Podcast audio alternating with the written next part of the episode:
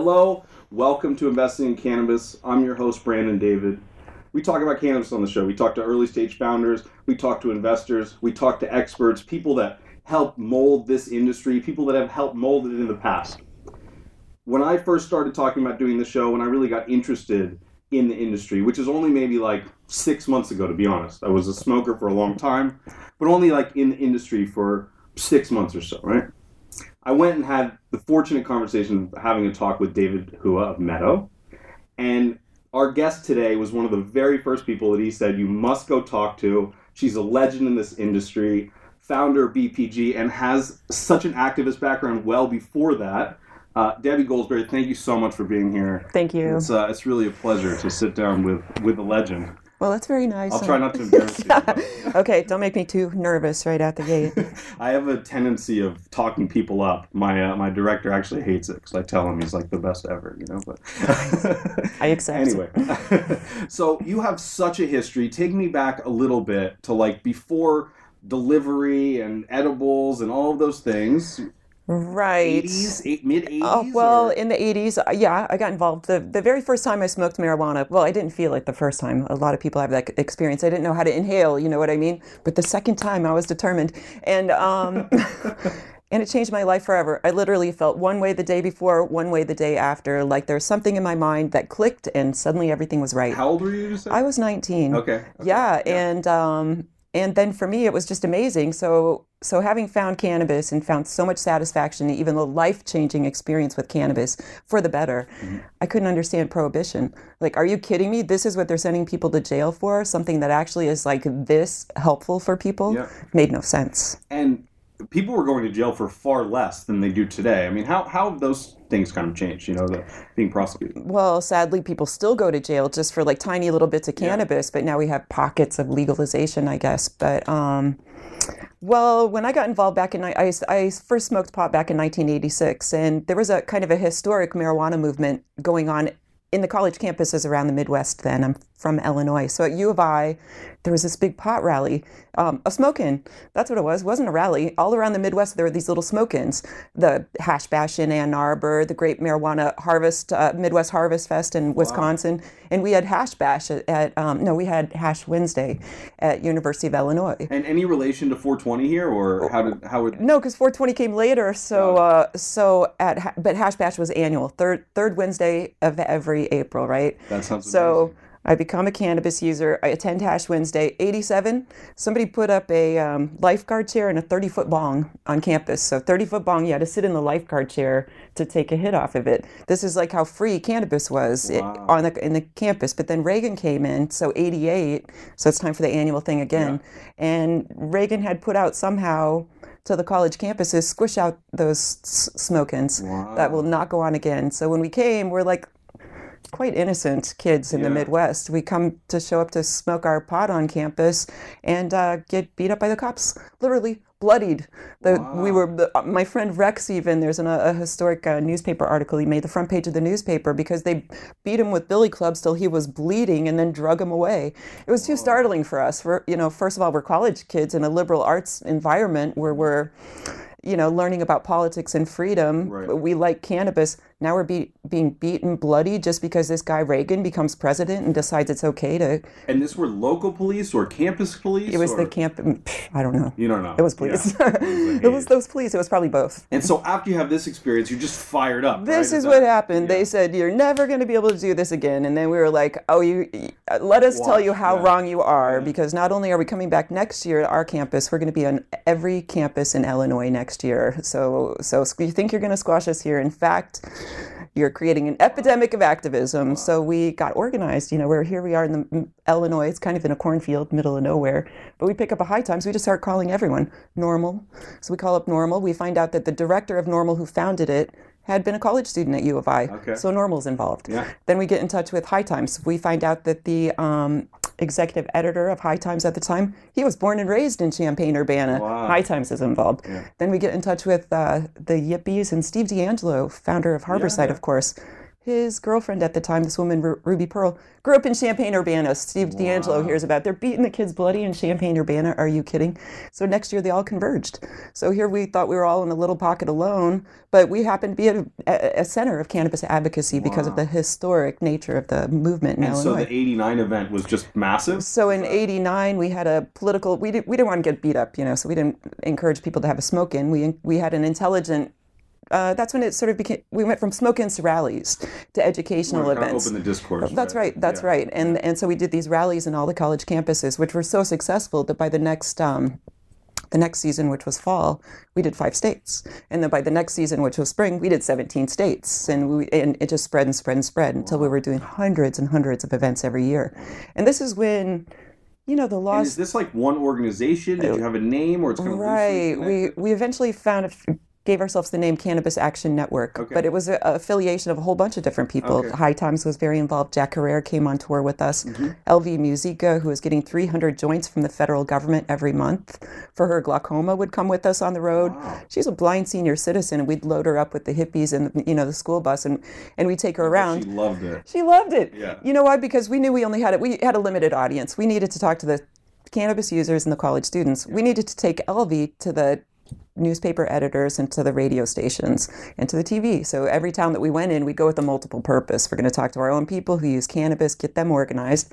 And then let's go mass media. We're going to take Elvy and tell people, even though we're in the height of prohibition, guess what? The government's supplying this lady 300 joints a month. Yeah. And and because of it at that time, um, Three hundred. right? It's a lot of joints, the whole tin. I mean, I know this. the weed wasn't as good back then. Uh, right. still yeah.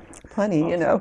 But um, basically, like the laws were so bad. Uh, the law actually said if you looked like you consumed cannabis, or if you had a sticker on your car that was a pot leaf or a Grateful Dead, you could be stopped and searched because the law actually said if you looked like you consumed cannabis, that was enough standard to stop you and search you for cannabis. That's Can you probable cause, imagine? That's probable cause. That was the law. That was the law of the land.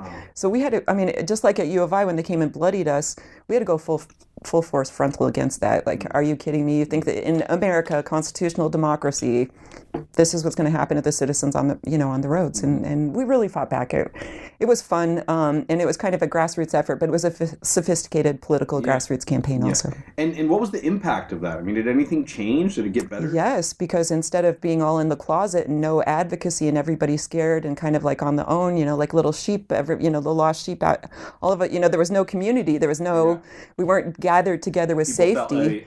that's right. So we're getting yeah. picked off all the time out of our closets busted on the edges you know um, so when we became a community and suddenly instead of having almost no advocacy in, except maybe in some big cities and these little liberal campuses we had advocacy groups in every state and all the major campuses and all the major cities. Mm-hmm. Our plan was never like hey we're going to be your bosses and control you and tell you what to do. We're going to come here and empower you so you can do something yourself. We might never be back. Who knows if we're going to come back you know? It's hard to be on the road. You got to do it yourself. So we really empowered organizations all across the mm. us and yeah you'll see if you look in that sort of the note who the people were who got inspired at, at hemp tour you, you'll be surprised um, people like the guy who founded the marijuana policy project he got inspired at hemp tour uh, Very and all, all through the movement you'll find the hemp tour people Wow. yeah, it's fun. so fun cool. times. And it was fun too, make no mistake, because it was a time of dead tour. And, Yeah, yeah. You know, so we'd go on dead tour for a while. We'd do the hemp tours all over the U.S. You know, we'd go to a rainbow gathering. We'd have a good time. I just have to say, I'm, I'm so impressed. I talk to people that like made an app all day, right? And, and it's like for I want to make an app. like, that sounds fun too. Of their dog's food or something, and like you like did something with your life. That's that's pretty cool. You know what? I, I remember back then. Back then, can you imagine? There was no cell phones. There were no computers. We had to do all that organizing using pay phones. Yeah, how is that I remember even turning on a computer for the first time. You know what I mean? We had to like write out our flyers. You know, ridiculous. So tech, Wow. yeah. Wow. At Steve DeAngelo's house is actually the first place I ever saw a computer, and I turned on the button. I was, ooh, I turned on a button on a computer.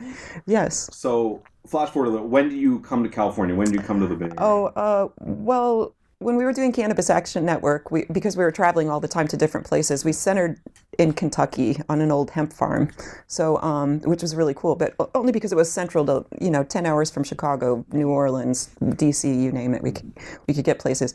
But we lived in the woods, and then we just like craved the city, you know. yeah, So we had to leave. We uh, fled the woods and we came to Berkeley. So Okay. we we need to be closer to like a fa- and, and fax what, machine, what you year know. was that? Ninety two. Ninety-two. Yeah. And what is the cannabis scene like in the Bay Area in '92?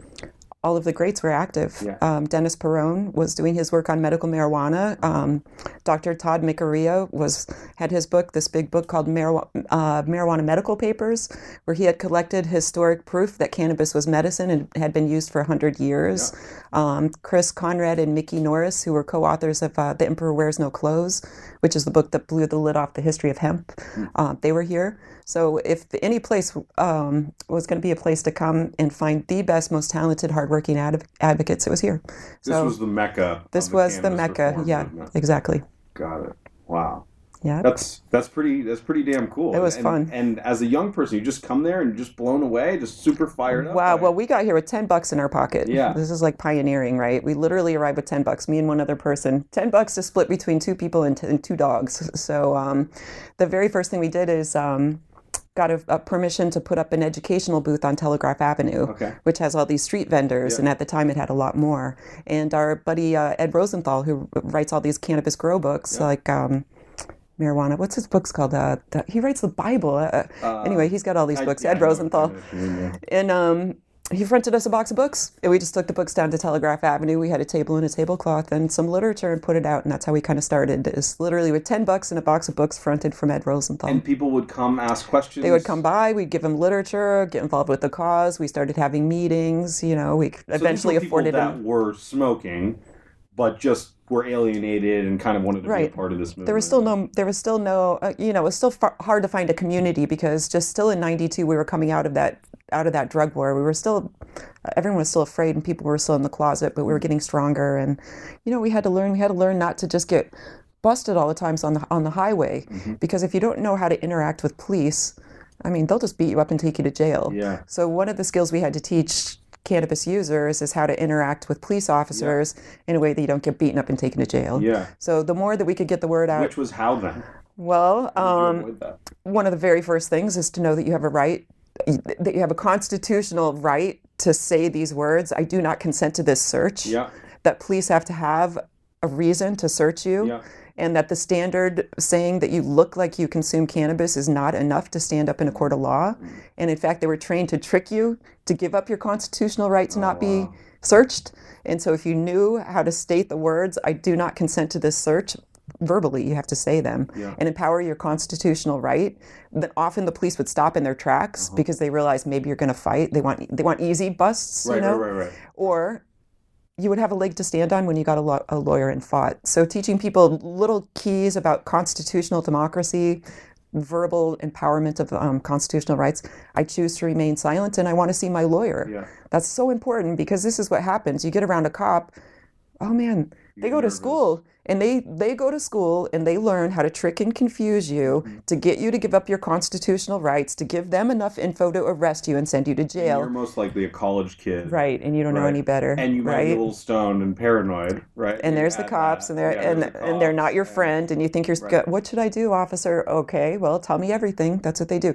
So the more people that we could tell to know the magic words, I choose to remain silent, and I want to see my lawyer, and to do it in a way actually that doesn't get the next thing is the cop pulls out the billy Right, club right, and hits right. him upside the head because you kind of have to be Tone is important. like, look, I'm just in participating in democracy. It's so fun, you know. Um, I read about it in high school or something. You know, you have to kind of say something like this.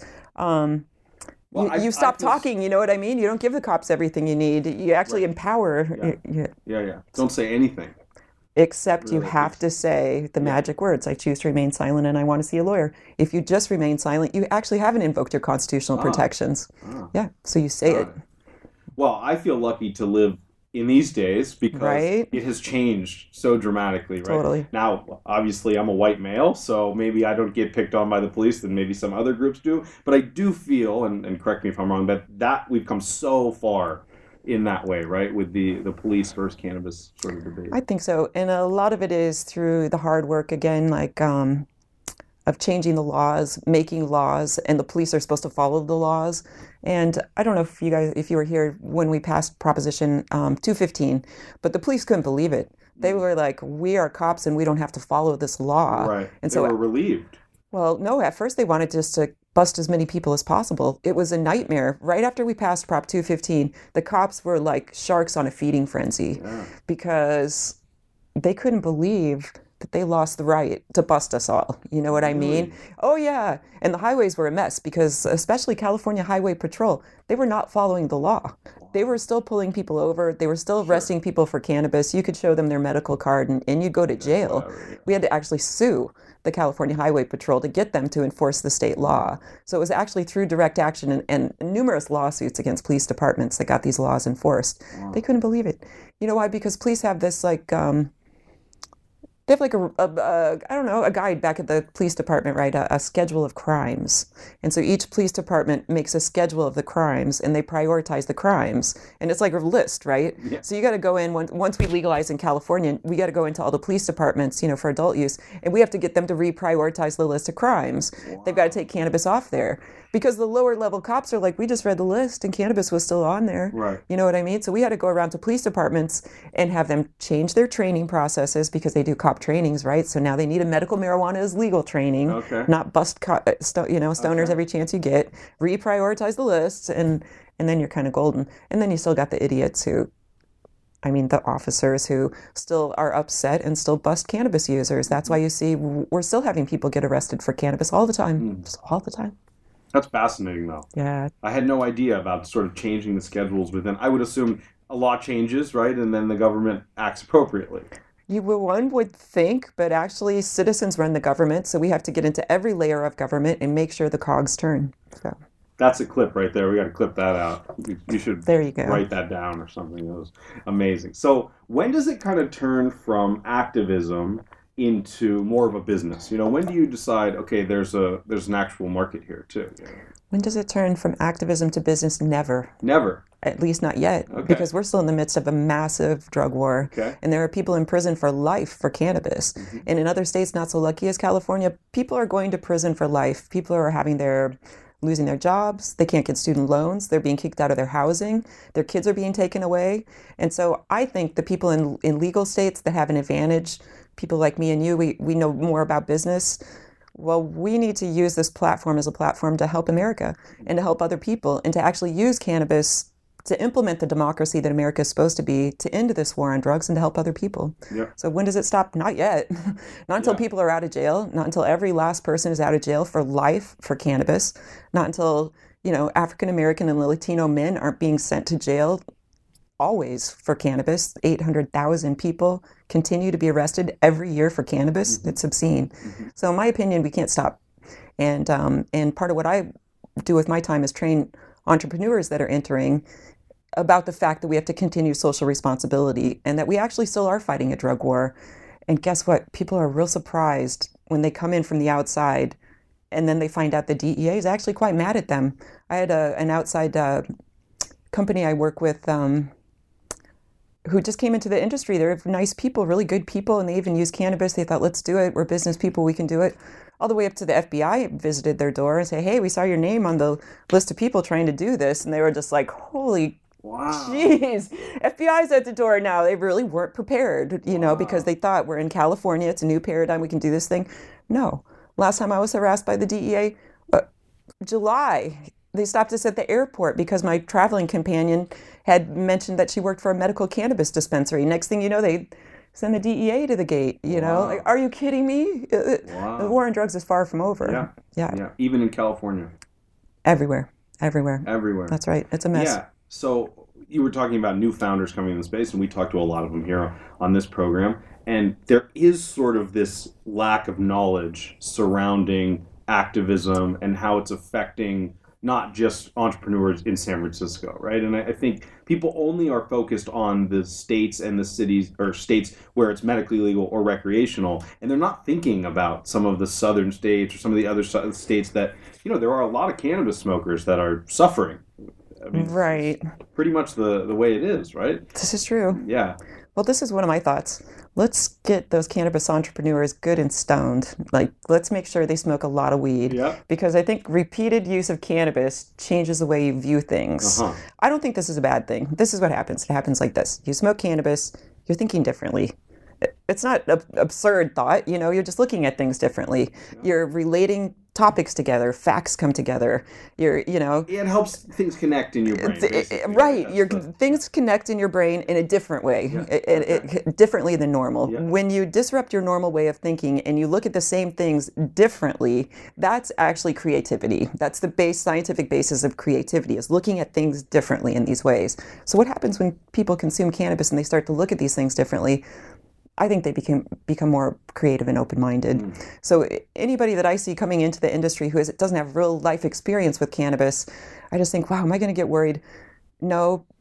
Hopefully they'll use some cannabis. They'll change who they are as people, and they'll become a little bit more open minded about the fact that we're trying to make a better America. Yeah. We're trying to make people that are nicer Mhm. and kinder and have a community. Um, we share. We share the joint. We share our meals. We go out for coffee. You know, this is a sharing community. Yeah. So I, uh, and and actually, I found the entrepreneurs only come to this industry because that's their basis anyway.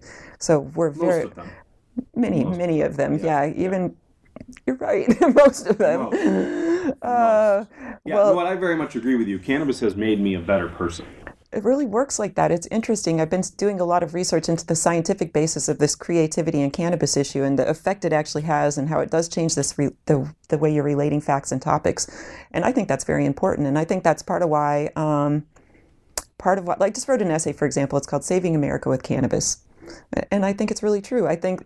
For example, I do this conference called the International Cannabis Business Conference. We do it every year in San Francisco. It's coming up February. um, Where in San Francisco? uh, down at the Hyatt on Embarcadero. cool. So it's uh, February. It's usually Valentine's Day, so February 14th, 15th, or 13th, That's 14th. an I amazing forget. date to choose, right? we love cannabis, But, but like, right? I, I also just hate Valentine's Day. Like oh, man, solidarity! So totally. yeah. Are you kidding? And then for the people that like it, then they're like, "Honey, let's go to San Francisco for you know for Valentine's Day." so it's totally fine too. But um, but at that conference, we try and teach this nexus. We all need each other. We need the entrepreneurs. The entrepreneurs need the creative cannabis people, and we are going to make a better society together. So I think it's great. Everything is taken off like wildfire now that we have entrepreneurs, people that know business, people who know more about um, I don't know, making money, uh, productivity, putting people to work in good ways, you know, bringing values to business. So Yeah. these are important. Well, that's things. what we're all about here, right? I mean, that that's definitely one of the the intentions of this show is to kind of begin to legitimize the industry as a whole, right? That Totally. that consumers of cannabis are also hardworking people that do real shit with their life. Right, I mean that's the way I am. That's why the way the whole team is. That's the way you are, right? You're not sitting on your couch Right. 11 a.m. on a Tuesday, you know. And and I think Every chance I get, but not often. Yeah, not yes. often enough, right? And, uh, yeah, there's just that perception of laziness Right, of course. Uh, and that couldn't be more from the truth in, ter- in relation to my life. And, Oh, yeah. certainly people I work with. So uh, it's just fascinating. But so, sort of that activism that leads into uh, BPG. Is that the next thing that you guys start working on after Um, after well, '96 happens? yeah, well, we legalized. We did the legalization campaign. We ran an office in Berkeley. We got 30,000 signatures, registered 1,500 voters. We managed to get the second highest yes vote in Berkeley of anyone in the state. West Hollywood was was the only one that got more. Um, San Francisco got less, got like 75% or something. Berkeley got 86.5. Who knows why? Um, right. Then we just said, well, what about everybody else besides medical? So we actually opened a adult dispensary. So while everyone else was going medical dispensary, we decided to go adult. Because in Berkeley, the voters had passed a law back in 1979 legalizing cannabis locally. They, they made a schedule for the police that put cannabis at the very bottom. Wow. But when we looked into it, we found out that they hadn't actually implemented that law Uh-huh. and that cannabis wasn't in practice at the bottom of the list. They were busting people left and right. So we thought, like, well, if the government doesn't enact a law that the citizens pass, which they're supposed to, the citizens have to enact it. So we thought the best way to do it was go ahead and enact it. So we um, opened a Dutch style coffee shop just one one day a week. It was open for nine months, one day a week every Friday. it was great. It was great. And and what you'll find if you if you ever rewound the history, the way that we set that thing up is how almost every dispensary works now. Because it was like this. We would find that people would come to our place and they would come in and they would get cannabis. They were very respectful when they were inside. It was all cool, right? Because they're chill, trying not to cause any problems. Right when they walked out the door, though, their expression of freedom it was just too loud. You know what I mean? It was like, to quiet down a little bit with your freedom.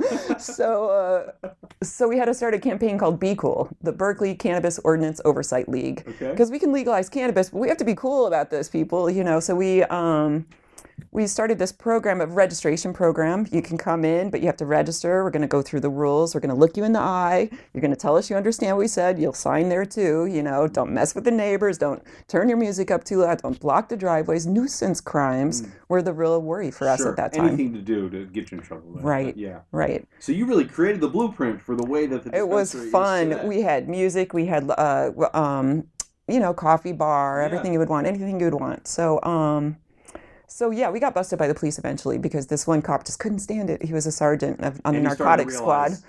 They came down a a few times. Yeah, yeah. they yeah they knew. They totally knew. And in fact, the first time they ever came down was like the weirdest discussion I think. I've had a lot of weird talks with cops, but it was one of the weirder ones because they sent the sergeant down. He's like, "What are you doing?"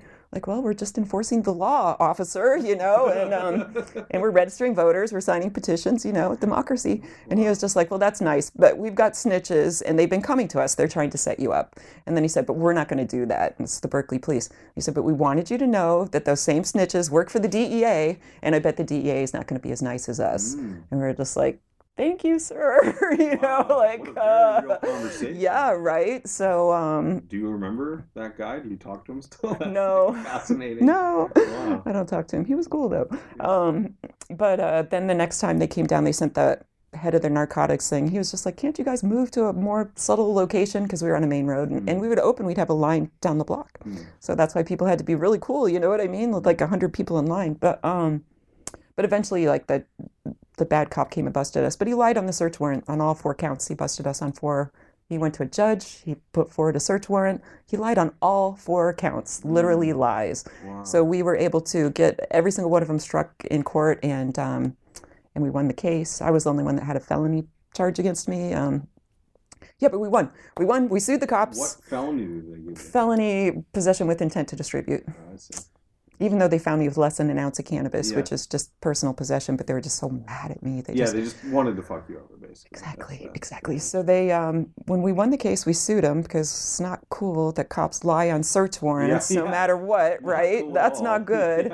And Cops um, probably shouldn't be lying anywhere and ever, right. right? So we ended up winning the lawsuit. So there was like I don't know seven of us that got busted total. Everyone else got misdemeanor. So we won the lawsuit. So uh, I ended up with my settlement money. Um, buying, I bought a VW van and a ticket to Amsterdam. That was my uh, conclusion wow. to the whole thing.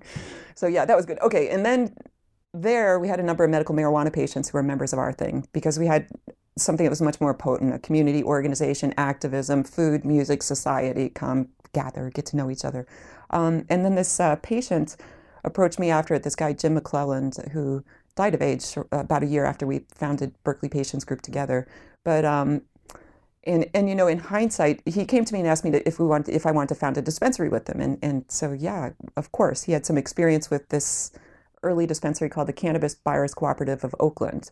So it was kind of like the second wave of dispensaries. There were used there was one Dennis Peron crushed out by the feds. Then there was seven it was one of those crushed out by the feds.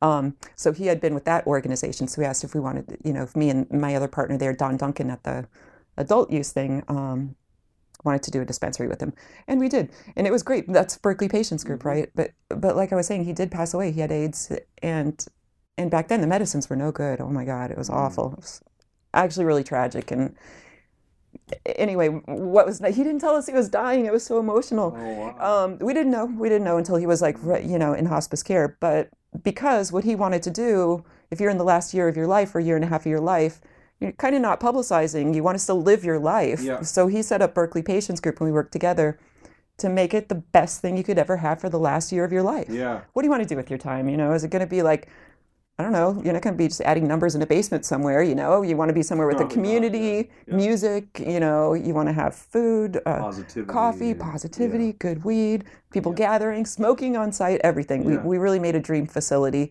And it's in hindsight, I realize now, it was in part with Jim's inspiration.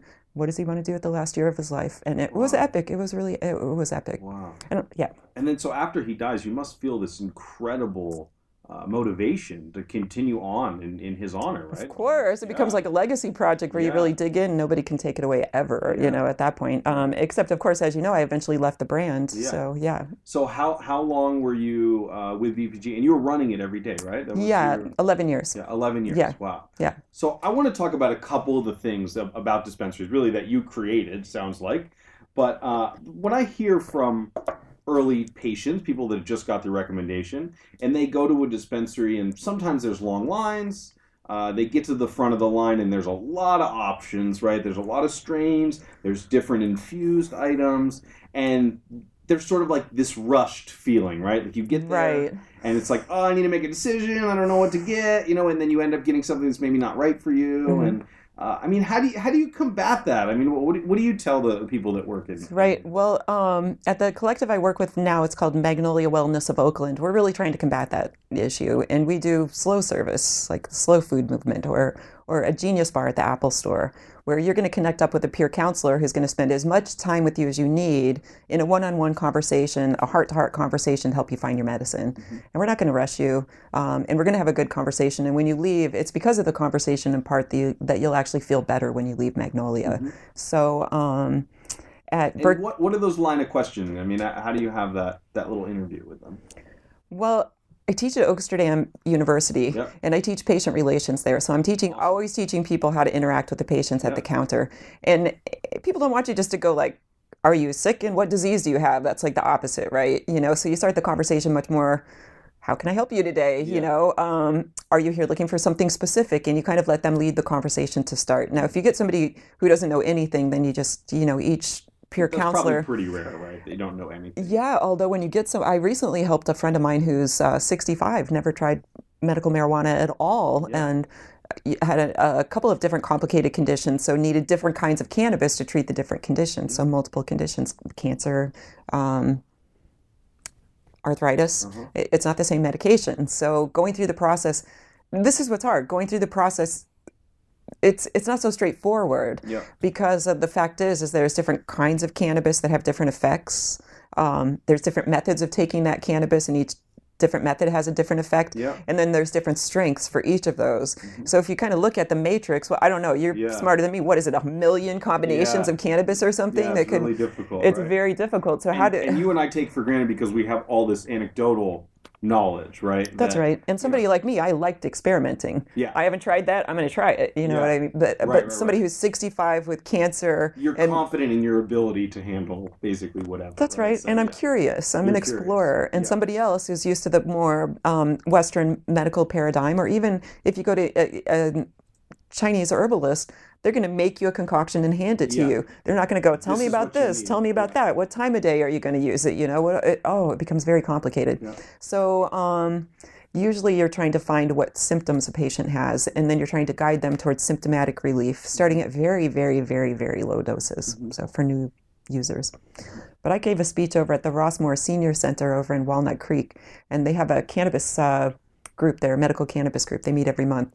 And so it was like 65 seniors, some who were experienced, some who had never had any experience, some who had somewhat experience but didn't know how to use their cannabis. Impossible to face a room of 65 seniors and give them answers on how to use their cannabis because every one of them is different.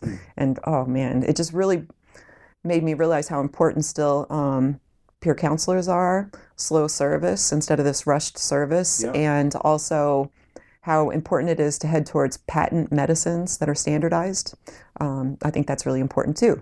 So eventually I'll be able to point to so- somebody to a medicine that has this much THC in combination with this much CBD in combination with these terpenes, and therefore I know it'll have this effect. And in this dose, it'll have this effect. But right now, it's still very fluid in my ability to be able to do that. Mm, mm, got it. So even with my friend, I had to start him with people don't want to start with the smokable because it's got such a bad reputation and Yeah. stigma. It's actually best because you just take a tiny little puff and you kind of get the feel and, And see if it works, right? And it goes away fast. Whereas Totally. you sometimes you take a tiny little bite of an edible, six hours later you're still feel, feeling a very potent effect and you're unhappy. Yeah, So, yeah. I also find uh, I'm not the biggest fan of edibles. I'm a little bit of a traditionalist. I like flowers uh, typically, um, but with the edibles, I get like a kind of a body lull Mhm. right? That I don't get from smoking flowers. It's much more mental. Right. I mean, I'm not telling you anything you don't know, but uh, yeah. And so the edibles, it takes a little longer, and I totally agree with you. People don't want to smoke, but when they do, I think they realize that it's kind of like not a big deal. You know what I mean? That's They- right. They're surprised how, how little it actually affected them. Like, That's right. which I think is pretty cool. Uh, so I used to spend a lot of time in dispensaries. Uh, when I moved to the Bay Area about five years ago now, uh, I'm from Southern California originally, and uh, I, you know, there were lounges. I lived in Berkeley. You know, I, it was great experience, right? And then I moved to San Francisco, and it's a much different kind of vibe here than it is in the East Bay, right? And and we have delivery, Mhm. which in a lot of places there are no, there is no delivery, but uh, I don't spend time in dispensaries anymore. I mean, do, do we need dispensaries anymore? Can't we just all get it delivered? Wow, I've had such mixed luck with dispensary. I mean, with delivery, Okay. because this is what I did. As soon as delivery came online, I was like, "Delivery, great! I'm a solo parent. I don't have time to go stand in the lines. Uh, You know, it takes an hour by the time I drive and I stand in line and this, that, or the other thing." But what happened when I got delivery was I was getting very inconsistent product at the door, and and actually very disappointing. And so I think I tried delivery five times, and I found I just struck out almost every time. I found one company that has consistent cannabis, and literally only one that that I trust to bring product to the door that I that I don't like. Wow. You know, because this is what a lot of these delivery companies do. They staple the bags uh, shut. The person comes on the door, they're like here, and then they leave, Yeah. and you're just stuck with what's in the bag. Yeah. And uh, yeah, And uh, you're talking about like uh, delivery from one particular dispensary, right? Yes. Not like well, I tried this, that, and the other delivery You companies. Yeah, not well, not all of them, but yes, I experimented. Yes, a lot. yeah. Interesting. So I mean, I pretty much order exclusively from Meadow. Shout out David Hua, but but uh, I don't find that with with his experience. Right? Well, see, this is what I was saying. In my own head, I know, and I advise um, business management consultant. I, I have, I tell my clients or the people at Oaksterdam who are in my classes that want to go into delivery, there's only one way to do it, and that's to make perfect bags of cannabis. Don't send your delivery clients wet, damp, Right, right, right. swaggy cannabis, Presentation is very right? important. Or you won't keep your clients. Yeah. So yeah, It's just like delivering food, right? Yeah. Anything. You got to make sure. That's right. and- yeah. Hey, it's exactly like that, right? I could Yeah. order Chinese food, food from like 100 places in my neighborhood, Right. but there's like two I go to. So Yeah. this is kind of, it's the same thing with cannabis. Yeah.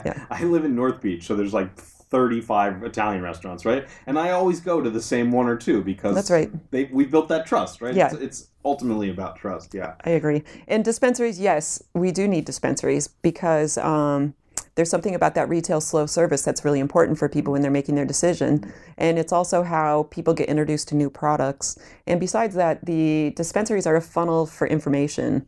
Like we need people to come in so we can tell them about the rally, the protest, the the law that we need help, make the call, yeah, get in the the customer relationship management stuff so we can mail you out important topics that you need to know to protect yourself and to help other people. And then what happens at the dispensaries that I belong to, um, we follow the wellness model.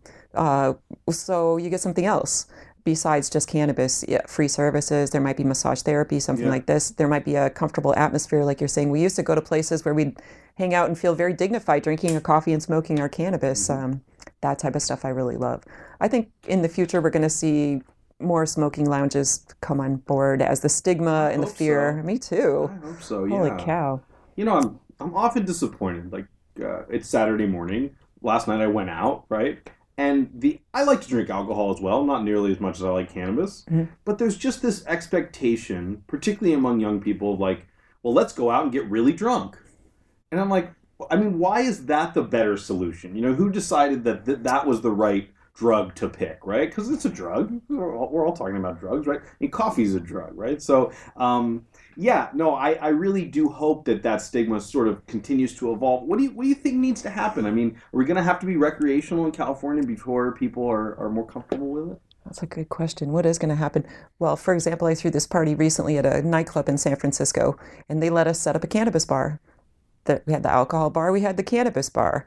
What a great idea! I mean, I'd be going out to nightclubs more often if they had an alcohol bar and a cannabis of bar. course. That maybe that's the future. That we're going to be able to go out and choose which bar we go to. Yeah. Perfect. Why not have both and have options? Well, you talked about Amsterdam a little bit. I was in Amsterdam in August, Mhm. and uh, this is my fourth or fifth time there. But they have a clear division between the coffee shops and cannabis and the nightclubs and bars. That's right. You know, some years ago, I, I don't think that the coffee shops can serve alcohol anymore. No, they used to be able to. Oh, really? Oh yeah, you used to be able to Oh, do both, but that was part of the as the laws cracked down further and further in the Netherlands, they they bifurcated that maybe 10, 15 years ago. Yeah. Yeah. Yeah. And and they clearly made that distinction. Before then you could go and get alcohol at What the do you think of that? Do you agree? prohibition's prohibition. It's it it's, makes absolutely no sense to me. Mm. So Got it. Yeah. Yeah. I mean, I think I like options, right? I think Mhm. as, as humans, we are entitled to options. We're, we should use our own brain to make educated decisions. Um, but I do have to say that I hear a lot of people complain about uh, the effect cannabis has on them when they're drunk, right? So, like, oh yeah, well I stopped drinking when I started smoking cannabis. Yeah, because the effect was just yes, completely. Yeah. Actually, I became like a teetotaler or whatever No it's called wine, forever. no- no no, but now I, now I like to use both. But because I didn't like the swirly effect it had in my head when I was combining them. yeah, But um, even in the Netherlands, for example, when they had alcohol, when alcohol was allowed at the coffee shops, only some did that. You know, there was only Sure. certain ones that had it, and even people that had um, chains would only put alcohol in some of their places because the consumers like to choose their environment. Mhm. And you know what? This is why because all my friends don't smoke weed, and we still want to go out together. So if I'm going to a place that has um, weed and my friend smokes alcohol, what am I or uses only alcohol? What am I supposed to do? Say see you see you later. We can meet up. You know, let's be able to. all Can't we all be together? You know, women's locker right? Thank you you. See-. Makes no sense. So I, I think that that's what happens. People kind of trade, but but they can go. People like them together too. yeah, Don't get behind the wheel of a car. You know that's a that's the thing that cannabis users know, and that you find when you look at the data about um, cannabis consumption and driving under the influence. Cannabis users, when they're too inebriated, we don't get behind the wheel. Mm. We know it's going to wear off in a couple hours, and we're going to find something fun and creative to do for that time. So we don't see on the highway um, this big problem with um, driving under the influence. sure. And you'll see in Colorado when you look now, you'll see that um, driving under the influence of alcohol has gone way down now that they legalized cannabis. So I, people are making better decisions. How do you feel about how recreational has gone in, in Washington and, and Colorado and, and now Oregon, right? How do you how do you feel that they've have they done a good job with it? Well, that Washington law was a mess with the three levels of taxation, Yeah. 25% at every level. Well, I did the math one day. I tried to do the math and just figure out, you know, the cost of the cannabis is this much, then we add 25%, then they add 25%, then retail adds 25%, then sales tax is added on, then the IRS business taxes are added on. It, it's ridiculous. You basically have to pay cannabis, pay some amount of money to grow a pound of cannabis. It's, Right. it's in the negatives. Right, you know, right. you can't really make it go. I don't know how they're going to make it go of it up in Washington other than changing the law eventually Yeah. to be more manageable. Um, in Colorado, I've been out to Colorado a few times. It's going to take some time for the cultivators to make the switch from small scale um, grow facilities to large scale cannabis. Because it doesn't work like some people think like oh i used to grow in my closet. Now i just do the math and multiply that times 100 and i'm going to have a big multi-acre facility. It actually doesn't work like that. The industrial cultivation is much different. Mm. so what happened in colorado what's happening now is that people are just zeroing in on the cultivation methodologies and and frankly up till now the cannabis in the recreational market has been a little underwhelming. Mm. We come from the land of cannabis, you know, so I'm hard hard to satisfy. And when I went out to out to Colorado and they tried to charge me these enormous retail prices for cannabis that was substandard to California, I would just threw my hands up. I didn't even go to the places, you know, when I was in Colorado last time I stayed on the private market with my friends who know where to get the cannabis that's like high quality, you know, organic cannabis. So I think one of the concerns in, in the recreational movement is that uh, medical and that lower tax rate will disappear at some point. Do, do you foresee that? I mean, if as a lawmaker, you would say, well, hey, I, I want to capture as much tax revenue as possible. Why do I want to have these different tax tiers? You know, Well, like they do it for ibuprofen. I can get it at the pharmacy and I don't pay any tax, and I can get it on the shelf and I pay a sales tax. Mm. So there are definitely other schemes in medicine Mhm. or in the world where um, where there's two different levels of taxation. So I think we'll have to fight hard to retain that. yeah, Yeah, and I think that we will. So we're lucky in California because we've had 20 years of medical. It's kind of hard to go back on it and pretend it's yeah. all recreational. It's Yeah, not. It's yeah, medical. yeah. So I hope that eventually, like in the Netherlands, we get some cannabis in the pharmacies too. It'd be nice for people who need it to be able to go to the pharmacy, get a whole plant medicine, highly tested, probably irradiated like they do in the Netherlands to kill the molds and bacterias. Mm. But you can get it on your insurance card, Yeah. and um, insurance will cover it, and, there's no taxes. A high CBD strain, you know. I mean, maybe or anything. In the yeah. Netherlands, they have a CBD strain, they have a high THC, and they have a mild THC. And so you can go to the pharmacy and you can get three different. You have three different selections. It's and it's good cannabis. It's tight California style cannabis. Yeah. Let's do it everywhere, right? Let's put it on uh, over the counter. Let's put it in the pharmacies. Let's go grow it in your backyard. Let's be able to share it between each other. The more we can preserve freedom, I think, the better. So flash forward, I don't know how many years, ten years or so. Is this going to be like in Whole Foods? Is it, you know, are you going to be able to buy cannabis at Costco? I, I always want to put a kiosk in Whole Foods. That's it. I'll do that. I mean, I think it's the same demographic, right? Um, Right. So it would work.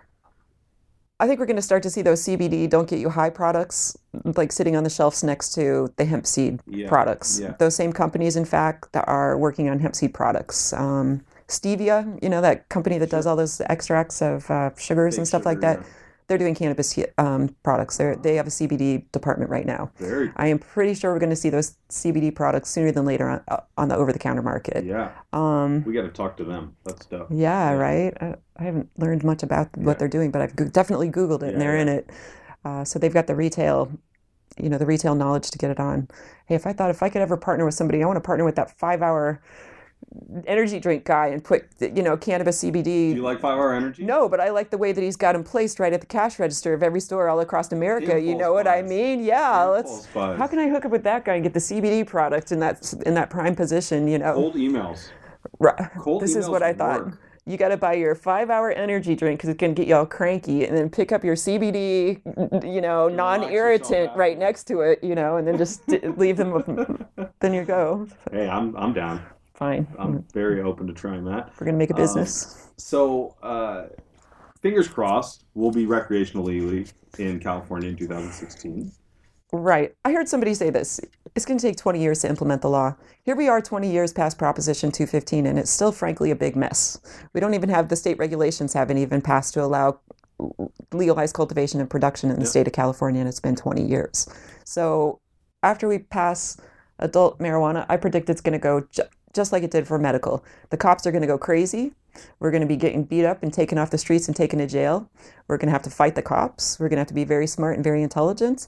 Um, and we're going to win that battle by lawsuits, by enforcing the law, by running a democracy. Citizens have to enforce the laws. We can't be like, officer, please enforce the marijuana law. It actually doesn't work like that. Um, and so I think uh, I think we're gonna have a 20 year battle on our hands to implement California.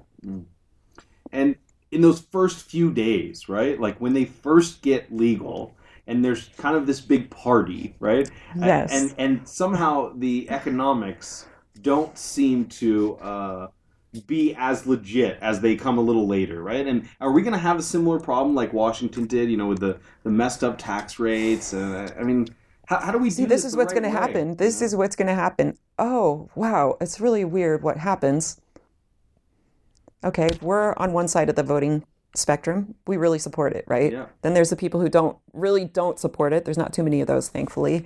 And then there's the middle and the slightly above middle because that's what we need. And they really almost really kind of support it. So as we're passing laws, we have to pass the laws to get the votes. And we're a democracy, so we're trying to pass laws to satisfy the majority of the people. It's not just us at the far end, you know, we're kind of trying to write something that's going to fit the mindset of the people that are the Right. 50 plus 1. They're not the same as us. And so what's going to happen is that because of that, we're going to pass laws that are going to be too conservative and that don't work in practice. Hmm. And it's going to take a number of years through legislative actions to clean up the mess created by creating laws written for the 50 plus 1. For example, you have a. Well, let's see. What was something in medical marijuana? Well, with medical marijuana, how we passed the law, but we didn't make any manufacturing laws for hmm. 20 years, and we kept busting up until just today people who are manufacturing the products that are legal to sell. Yeah, So, crazy. crazy. You can sell it, but you can't grow That's it. right. You can't grow it, you can't manufacture it, you can't make baked goods. We still don't have our edibles produced under the auspices of our county health departments. They're made in people's. I don't even want to tell you that I how bad it was when I went to visit my suppliers recently because I thought like, oh, okay, time to go see how people's kitchens are for these products that I'm working on, and I, or, you know using regularly or providing to people, and I really wasn't happy. And I realized because you know there's no health department verifying that the kitchens are safe and people aren't using these sort of safe handling processes that normal bakeries might use because they Mm. can't get into a normal bakery and because nobody's regulating them.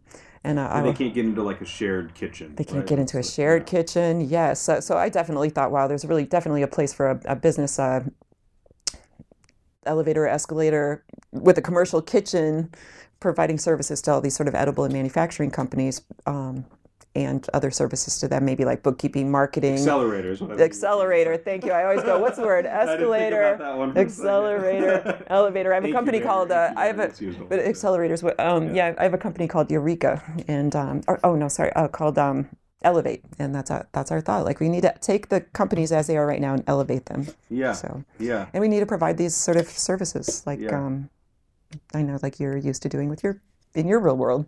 Yep, exactly. Yeah. No, I mean, uh, fortunately, we're starting to see some of the great minds in this area from technology and other industries Right. that are starting to come into cannabis with with all of this background in, you know, whether it be events or investment or law, right? And that's really cool to see, right? It's kind of gone out of this like uh, cannabis community that you spoke of before and, and becoming a little more mainstream, which is which is cool to see. That comes with some concerns, though, right? I mean, is the quality of cannabis going to get worse? You know, we have Marlboro Greens. Is that going to be an issue? Wow. Like, you know, what, what do you foresee there? What is going to happen? Well, um, hmm. Well, we want to avoid that. That's for sure. Yeah. You know, this is the thing. This is what I'm thinking. We're not trying to recruit new users. We're not out there going like, "Hey, you haven't tried cannabis? Come try cannabis." Right, you right, know, right. like um, you're about to turn 18 or 21. We can get you into the cannabis. Yeah. You know what I mean? It's not like that. We're trying to help the people that are currently using cannabis to get mm-hmm. them out of the underground market, to make the product safer, to put it into some kind of way where it can be taxed and regulated. Mm-hmm. And and so I uh, I think that's what we have to focus on in the in the future. It's not it's not recruitment. And I think by doing that, we're never going to kind of go to the lowest denominator where we need the Budweiser of cannabis because there's so many people, you know. But this is, I think, what's happening in Colorado as we try and ramp up production to these industrial standards, yet still create this very pure cannabis. There's a learning curve for the farmers. And so we are kind of seeing this cannabis come out right now that's just a little too squishy, a little too underdone. The THC is not right. It doesn't get dense and crunchy like I like it. And I don't know how long it's going to take the farmers to transition from prohibition style cannabis cultivation to large scale safe cannabis. And there seems to be a really wide range of quality, right? I mean, Yeah. uh, sometimes I see things that I'm just like, that's terrible, and it's priced higher than Right. what I know to be the best. Right. Yeah. Um, absolutely. Totally a range. We've got a lot of work to do. Creating this industry is going to be really interesting. You know, it is really interesting to go from kind of advocacy into business. And and for me, I feel like my brain is growing like it's a bigger muscle than it ever was before to have to learn just basic business principles. Yeah. This is the other thing I learned. It's been so hard for me. I started Berkeley Patients Group. We started with like one patient and one staff member. You know, we I ran it 11 years. We ended up with almost 100 staff members by the time I, I left, and then we were uh, managing 100 million dollars worth of sales. You know what I mean? That's the learning by fire. A You- hundred million you- dollars. worth. right, and you have to. You, it- Is that a yearly? no, that's like the total over over the years. okay, so it. over the course of time, going from one to that, Still what, like ten million a year? you right all these big dispensaries so you learn learning everything by fire is very difficult um and most of my peers many of my peers um are going to fall behind because they're not getting business management Yes. experience that they're in the field and they're kind of isolated and there's still this stigma and they're not learning the programs and they're not doing the bookkeeping and they're not filing taxes and you know so that's sort of what i'm doing right now is i feel if we would really want to make the cultural changes that that are on my mind to make a better america nicer more sharing can we be kinder can you know can we be more equal um, But it's not just charity, right? I mean, if they don't do it the right way, it's possible they ruin it for everybody else, right? I mean, Yeah, and then it's also possible that so it's kind of a nexus, right? We have to teach the cannabis the cannabis entrepreneur's business and we have to teach the business entrepreneur's cannabis. Yep. So and it's that nexus that really fascinates me. And part of what I've been trying to do for the last time since I left Berkeley Patients Group five years ago is really give my own peers a leg up in business. Mm. Everything that I learned by fire, I can translate to my peers and go, look, you really don't have to do it by fire. Mm. You can you know, there's kind of a step by step process to business management. Mm. But I show people the step by step process and it's it's downright overwhelming to manage an effective effective business. So I realize that some of these cannabis entrepreneurs are people that want to be entrepreneurs. If I'm teaching, for example, a class at Oaksterdam, I would want them to know all of you can't succeed alone. Mm. look around the room. Where's your partner? Mm-hmm. You know what I mean? Like, if what is every cannabis user in America going to have their own business? It's probably not going to work, right? Let's let's find strategic partnerships. And if if you have the cannabis knowledge, and there's entrepreneurs that have entrepreneurial entrepreneurial knowledge, you know, they know business management, they can run spreadsheets. Let's partner. Mm. So I mm. think I think partnership is a part of the future, and then teaching both sides, cannabis to the entrepreneurs and entrepreneurial entrepreneurial business management to to the cannabis people. Got it. Let's let's talk about Oaksterdam a little bit. Uh, what? How did you get started? Did they, they ask you to come teach this class, or How did I get that work? started? I don't even remember how I got started. I think I um, I got in touch with Oaksterdam back in the day, and I proposed to them that I wanted to do a business management course there. cool. That I wanted to you know start teaching business management, Yeah. and then they said, hey, we've got a, a spot open for procurement and allocation, so teaching people to buy cannabis and sell cannabis and for patient education. And so I stepped into those two roles. And both are fascinating. Buying good cannabis at the dispensary level and selling the cannabis appropriately and going how you go through the quality control management. Very fascinating stuff. Yeah, super interesting, and you get to meet the next generation of Yes. cannabis enthusiasts, entrepreneurs. That's right. That's Yeah. very cool. It's very fun. Uh, how big are the classes? Is this like a big auditorium, or It's like what? 25, 30 people per session. 30 people. Yeah, got it. and- And, and how much is tuition to go to Oaksterdam? I'm not sure. Yeah, That's a, don't know. got it. I should know this. Look it up, Oaksterdam. It. Oaksterdam. Uh, tell me a little bit uh, about Magnolia Mm-hmm. and what's what's the mission there. You know, how is this going to be different than, than the past? Well, Magnolia is holding firm to the wellness model. So, Magnolia is a nonprofit organization that exists to help people. So, that's our first thing. And our very basic um, value is kindness. Like, let's just be nice. It's, Yeah. it's amazing to go someplace that the idea is just to be nice. Like, be you know, it's so simple, right? and what's funny to me is that people who are my friends come to me, they're like, we went to Magnolia. It was so amazing. People were nice to us. Like, they're so surprised, you know? And so, for me, that's surprising. Like, wow, that's the number one thing people are going to tell me again and again is how surprised they are to be treated nice. So, I think that's a good foundation right there, niceness. And of course, then cannabis science, a knowledge base, um, creating a, a scalable model, really, really fine tuning the systems to scale them. I'm all about helping my peers, so creating scalable models that then we can share and teach other people um, to do that in their own businesses. I think that's very important. I personally believe the more we can share freely, you know, what comes around goes around. So I have um, a at Magnolia and the other groups that I work with, we have a very strong sharing community, sharing information, sharing opportunity, um, anything we can. Very cool. And you guys do delivery? Not yet, but we will. You will. Yes. You will. Yep. So how will your delivery be different? Well, our delivery will be different because you will always have consistent, highest quality cannabis. This is the thing. It, it- this is what I teach my students at Oaksterdam in the procurement class. In a pound of cannabis, there's three products. Mm-hmm. There's high grade cannabis, those tight, dense buds that are really medical grade. There's these little fluffy buds. They're just fluff. They shouldn't be in the high grade cannabis bags. They need to be set aside. Mix it all together from all the pounds that you get at your collective and make a mega mix of this cannabis that's less potent. It's usually about 8 10% mm. THC as opposed to those dense nugs in the bag, which are like 15 to 18%.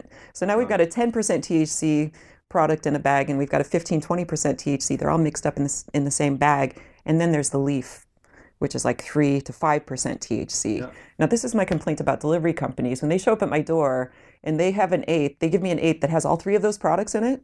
The leafy stuff, Yeah. the fluffy stuff, and the dense buds. Yeah. I never want to talk to them again. Yeah, yeah. They're doing it wrong. Yeah. Right. So So you've lost all control as a consumer. Exactly. So I think that really people need to focus on, from the delivery perspective, only putting the premium quality cannabis in those high grade bags of cannabis. And that's what we're going to be committed to for sure, is you are going to get only the best and exactly what you wanted when, when we arrive. Yeah, so I think as we transition away from like the drug dealer mentality to dispensaries and, and legitimate delivery, like that customer experience is really so important. You kind of touched on it a little bit, you Yeah. know. Um, but there's other parts to it too. I mean, I work for a company, we have about 25, 30 cannabis customers, dil- dil- dispensaries, uh, and all we do is like logistics for those deliveries, you Mhm. know.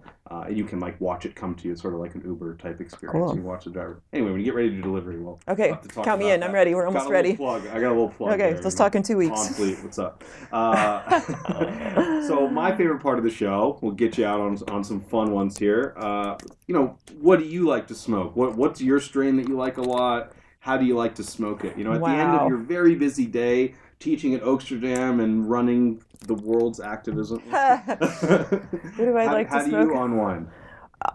Well, I mean, I like it all. So there I go. Like, what do I like the best? I used to only like hash and sativa because I really like that uplifting cannabis. It was kind of like I like coffee. I like sativa. I want to feel uh, energized by my cannabis. Yeah.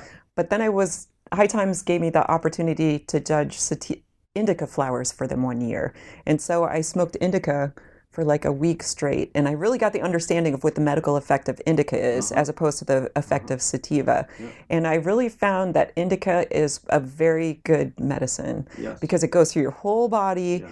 And you kind of described it a little while ago when you were talking about the edibles, but it gives you that body feel where it's a Mm-hmm. little bit like it's a little deflating, I don't know, but or relaxing or something like this. Relaxing is right you really feel it inside your body with the sativas. So what I understood about the sativas is that how incredibly potent and, and powerful and important of a medicine the indicas, sorry, the indicas are for the body and for the relief that they can give people from pain, um, maybe uh, emotional suffering from stress, irritation, super important. Yeah. So what I learned from that is like I like sativas at a certain time and for a certain time and place. I can I can choose my cannabis based on what I need Yeah, for effect. have their place, right? That's right. Yeah, That's I'm, right. I'm kind of similar. Earlier in my life, I was all sativa all the time. Uh, viewers of this show know I like green crack a lot. Nice. that's the worst. The name, infamous, but yes. It's really, really good. Green And crack. especially on a Saturday morning, right? It's Okay. particularly good. But as I've gotten a little older, I've realized the value of indica, right? I, I have trouble sleeping sometimes. Right. For no other reason than I'm excited about my life and I lay Totally. in bed and write emails, you know? And uh, so that indica is really important for me, you know, Mm-hmm. at, uh, I don't know, eight or nine o'clock at night. That's, that's pretty, pretty important. I'm with you. I like the edibles at night too. Yeah. I don't like the edibles in the daytime because I don't like that all over body effect because it's really a medical effect. And, and if you need to be uh, sort of doing things, driving, doing quick brain work, um, doing math, uh, anything that Well, requires a lot of Excel concentration. on any cannabis. Oh. Darn, I was going to try and find the right cannabis to do Excel. I thought that would unlock the. I took a two day session on Excel one time. I was like, you know what? This is what I know about Excel. I got to work with somebody that knows Excel. that thing is. and they're out there. Yes. So you don't need yes. to learn that. Some people like that. They love it. They love it, They right? love it. They're all they spend their whole day in Excel. Fabulous. I love That's those great. people. So, how do you like to smoke? Uh, pipe, bongs. What What's your go-to? Well, I like dabbing.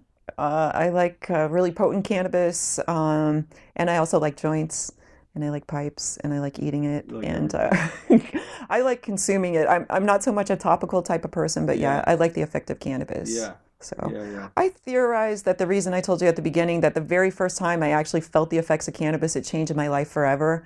I theorize the reason I felt such an extreme medical change in the way my body is is that I was endocannabinoid deficient. Hmm. That my natural endocannabinoid system within my body was underproducing underproducing cannabinoids. So when I finally topped it up And how did you find that out? Did you have like blood work done? no, I just you- felt that way. You know what I mean? I, I'm theorizing, you know, that the uh. reason I could go from night to day from using cannabis is because I was endocannabinoid deficient. And and what is that night to day? I mean, what? How did that deficiency take effect?